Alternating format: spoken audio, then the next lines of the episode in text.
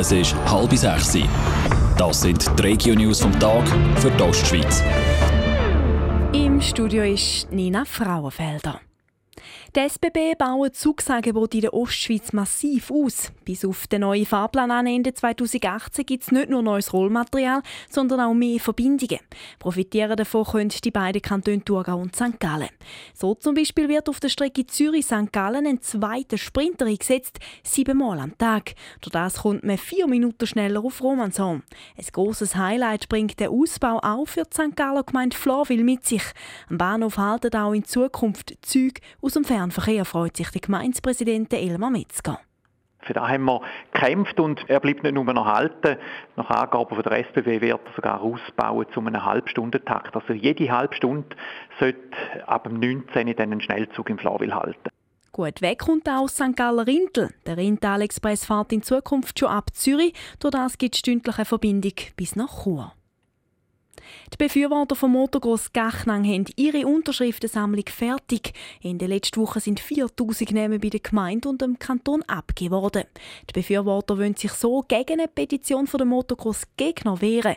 Mit ebenfalls einer Unterschriftensammlung wollen die, dass der Anlass aus der Region verschwindet. Der Matthias Müller, Gemeindepräsident von Gachnang, winkt aber ab, dass es jetzt grosse Wellen gibt.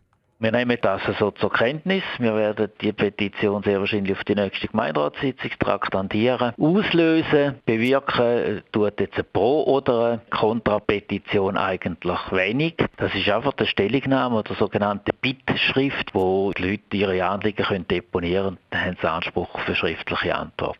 Von dem Motocross Gegner ist bis jetzt noch keine Petition bei der Gemeinde abgegeben worden. Der Matthias Müller hofft aber, dass an der Gemeinderatssitzung gerade über beide Anliegen kann diskutiert werden. Ein mutmaßlicher Haupttäter vom Tötungsdelikt Kümmerzhausen muss im Gefängnis bleiben. Das hat das Bundesgericht so entschieden und heute bekannt gegeben. Fabian Burgschacher. Es war im November vor sechs Jahren, wo ein IV-Renner im thurgauischen Kümmerzhausen brutal umgebracht wird. Der 53-jährige Mann hat Kontakt zu kurdisch-türkischen Kreis und ist Opfer geworden von einer kriminellen Organisation von Drogenhändlern und Schlepper. Weil das Verfahren schon mehrere Jahre geht, hat der mutmaßliche Kopf der Bande verlangt, dass er sofort freigelassen wird. Das Bundesgericht hat diesen Antrag aber abgelehnt, genauso wie vorher schon das Zwangsmaßnahmengericht und das Obergericht.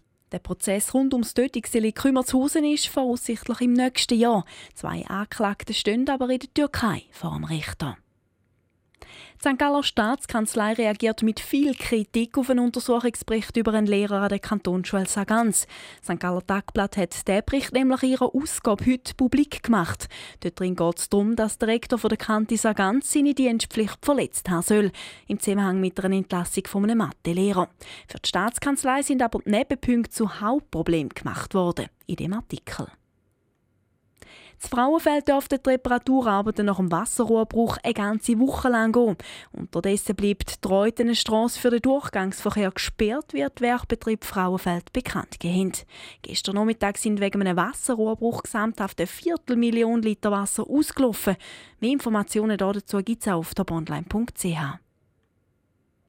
Das Amde ist ein Wanderer in die Rumbachschlucht runtergefallen. Eine Gruppe von Freizeitsportlern hat die Leiche vom 47-jährigen Österreicher gestern im Wasser gefunden. Zum gleichen Bergen ist unter anderem Träger aufgeboten worden. Wieso der Wanderer abgestürzt ist, ist laut der Kantonspolizei St. Gallen nicht klar. Die Staatsanwaltschaft hat eine Untersuchung eingeleitet. Radio Top. Dies Radio für die Ostschweiz.